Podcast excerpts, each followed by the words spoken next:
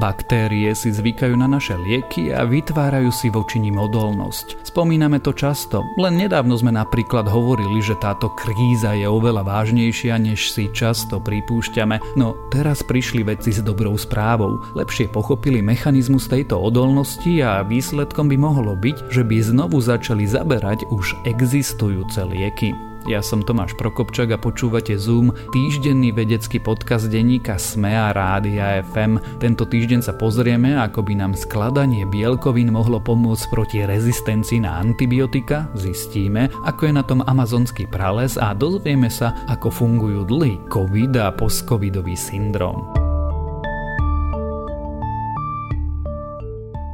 Nedávna štúdia, publikovaná v prestížnom časopise Lancet, vyvolala rozruch. Odhalila totiž, že odolnosť baktérií proti antibiotikám postupuje rýchlejšie, než vedci predpokladali. Podľa štúdie antimikrobiálna rezistencia v roku 2019 priamo zapríčinila 1,3 milióna úmrtí a bola spojená s ďalšími takmer 5 miliónmi úmrtiami. Je to viac ako v danom roku spôsobili nákazy HIV a malárie dohromady. S novým spôsobom, ako znížiť rezistenciu baktérií na antibiotika prichádza vedecký tým z Texaskej univerzity v Ostine. Ako funguje? Hm, v prvom rade odborníci museli od základu zmeniť spôsob, akým na rezistenciu doposiaľ nazerali. Ich výsledky publikoval odborný časopis eLife. Baktérie sa stávajú čoraz viac rezistentnými voči antibiotikám, ktoré lekári bežne pacientom predpisujú. Zároveň hlásia problém aj vedci. Hovoria, že vytvoriť nové lieky, ktoré budú účinné v boji proti baktériám nie je ľahké.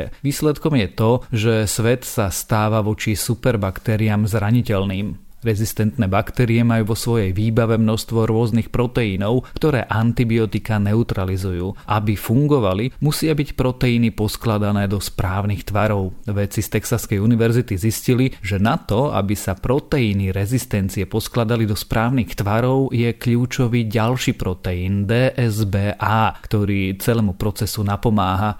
V novej štúdii preto odborníci použili látku, ktorá potláča práve fungovanie tohto proteínu. Spôsobili tak, že baktérie boli opäť citlivé na antibiotika. Techniku vyskúšali na rôznych baktériách, ktoré spôsobujú ľudské ochorenia. Chemikálie, ktoré vedci aplikovali pri experimentoch, sa zatiaľ nedajú použiť na ľudských pacientoch, preto teraz pracujú na vývoji nových inhibítorov, ktoré dosiahnu rovnaký výsledok a budú pre ľudí bezpečné. Odborníci potom chcú skombinovať inhibítor DSBA s existujúcimi antibiotikami. Veria, že sa tak obnoví schopnosť už jestvujúcich liekov zabíjať baktérie. Namiesto bujných stromov, ktorým sa darí vo vlhkom prostredí, budú kríky, tráva a suchá pôda. Amazonský dažďový prale sa blíži k bodu, z ktorého nie je návratu. Na prevažnej väčšine svojej rozlohy stráca prirodzenú odolnosť proti škodám, ktoré mu spôsobujú aj ľudia. Niektoré zalesnené časti by sa preto mohli premeniť na vyprahnuté trávnaté savany. Vedci nedokážu povedať, kedy k tejto zmene dôjde, vidia však náznaky, že prales sa k nej blíži. Odolnosť amazonského pralesa preto skúmali v štúdii v časopise Nature Climate Change – Amazonský prales dnes stráca schopnosť zotaviť sa zo súch či z požiarov. Platí to aspoň pre 70% jeho územia. Stratu odolnosti poháňa najmä odlesňovanie a klimatická zmena. Navyše v niektorých častiach Amazónie sa obdobia sucha predlžili zo 4 mesiacov na 5, čo ešte viac spomaľuje zotavovanie sa pralesa. Práve v najsuchších oblastiach sa znížená odolnosť pralesa prejavuje najvýraznejšie. Silná je ale aj v oblastiach do 200 km od obývaných oblastí a veľkých fariem. Ak by oblasti stratili odolnosť úplne, nemuseli by byť vôbec schopné vrátiť sa do pôvodného stavu. Pralesy sami seba udržiavajú nažive tým, že regulujú dažďové zrážky. Stromy získavajú vodu z pôdy, uvoľňujú do vzduchu počas fotosyntézy a voda následne padá späť ako dážď. Jedna molekula vody v amazonskom pralese môže týmto procesom prejsť až 6 krát. Ak však suchá, požiare a odlesňovanie poškodia mnohé stromy, klesajú aj zrážky a čím menej je vody, tým menej je stromov a tým menej je zase vody. Nakoniec sa môže stať, že veľké časti Amazónie sa premenia z pralesa na redší a suchší les s menším počtom rozmanitých druhov zvierat i rastlín alebo priamo na savanu, čo je trávnatá oblasť v tropických a subtropických oblastiach. Premenu pralesa na savanu označujú veci aj ako bod zvratu či bod, z ktorého niet návratu. V klimatológii sú to momenty, keď sa určitý systém zmení a spustí kaskádu ďalších nenapraviteľných zmien. Na Sibíri je takýmto bodom moment, keď zvýšené teploty rozmrazia permafrost, ktorý uvoľní do vzduchu skleníkový plyn metán a ten ďalej oteplí atmosféru, čo povedie k ďalšiemu rozmrzaniu pôdy. V Amazónii by dosiahnutie bodu zvratu vratu znamenalo, že prales na niektorých miestach prakticky vymrie. Zmena na savanu by pritom bola zničujúca aj pre celú planétu, keďže by sa do ovzdušia uvoľnili miliardy tón oxidu uhličitého, ktoré sú inak uložené v pôde a v samotných stromoch. V oblasti Strednej a Južnej Ameriky by tiež klesli zrážky, čo by výrazne ovplyvnilo farmárov. Prales by sa premenil na savanu, zrejme najskôr na suchých miestach a miestach, kde už sú prales a savana blízko pri sebe. Amazónia sa totiž nachádza v podnebnom pásme, kde sa bežne vyskytujú oba ekosystémy nedaleko seba. Vedci zatiaľ hovoria, že amazonský prales bod zvratu ešte neprekročil. Zabraniť tomu sa dá tak, že ľudia začnú znižovať emisie skleníkových plynov a prestanú odlesňovať prales. Prales má však dnes hruba o 15% menšiu rozlohu ako v 70. rokoch a výrub stromov je najvýraznejší v Brazílii. Jedna čiarka na teste na COVID, ktorá znamená negatívny výsledok, nemusí znamenať aj koniec ťažkosti. Mnohí ľudia, ktorí prekonali COVID, totiž trpia aj ďalej. Trápi ich vyčerpanie, poruchy pozornosti či ďalšie dlhotrvajúce príznaky. Presné príčiny chorôb známych ako dlhý COVID a postcovidový syndrom nie sú ale ani po dvoch rokoch pandémie známe. Viaceré výskumy však už prišli s niekoľkými čriepkami, ktoré vysvetľujú, akú daň si choroba vyberá a prečo môže človeka tak veľmi vyčerpať. Môže totiž zasiahnuť imunitný systém, srdce, mozog aj pľúca. Priebeh dlhého covidu a postcovidového syndromu je rôzny. Sú to chronické ochorenia s pestrou škálou symptómov. Keďže obe ochorenia sa veľmi ťažko diagnostikujú, lekári často označili problémy pacientov za psychosomatické a prepustili ich domov, avšak vedci, ktorí sa hĺbšie zaoberali skúmaním covidu, zistili viditeľné poškodenie v celom tele.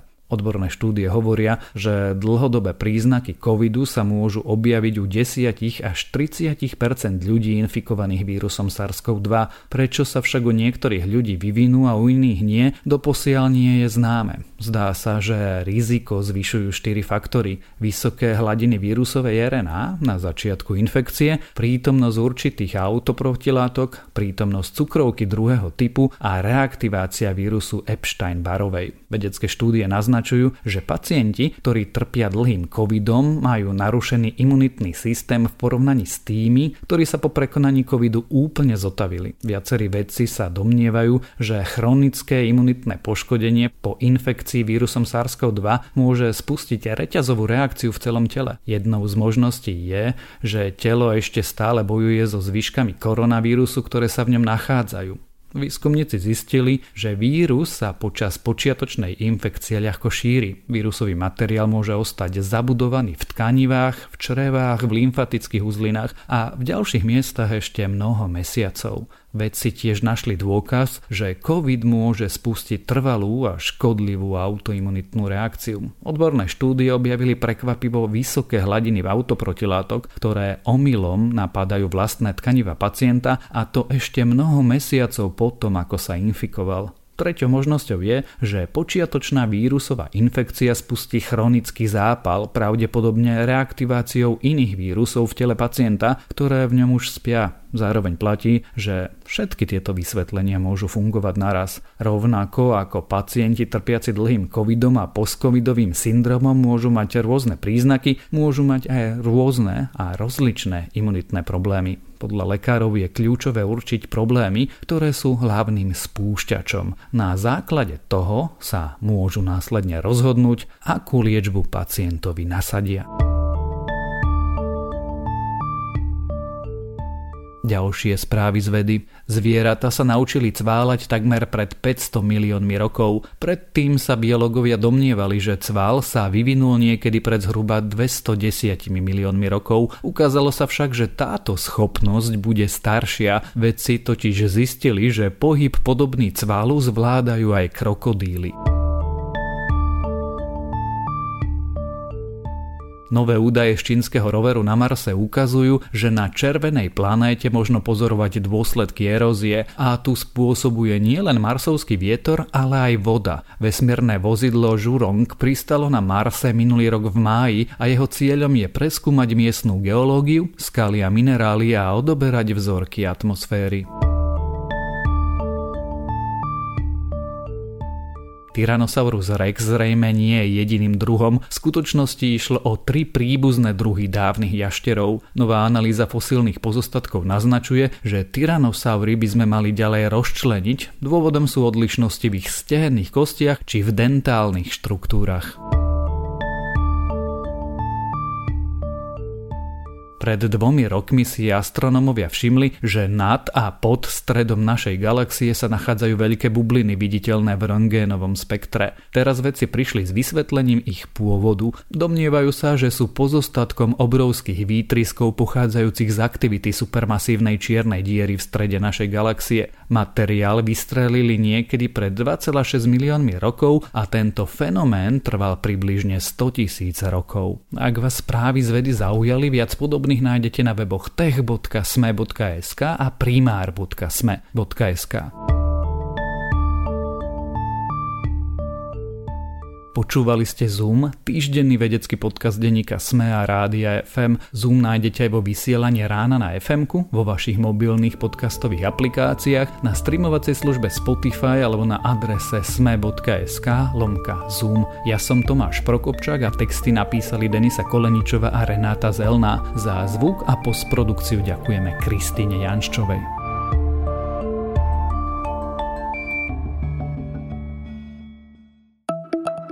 Volám sa Juraj Rizman a v denníku SME pre vás pripravujem reláciu Bezpečne.sk. Reláciu o tom, že obrana a bezpečnosť, či sa nám to páči alebo nie, sa týka nás všetkých. Reláciu Bezpečne.sk nájdete vo videosekcii denníka SME a jej podcastovú verziu vo všetkých podcastových aplikáciách.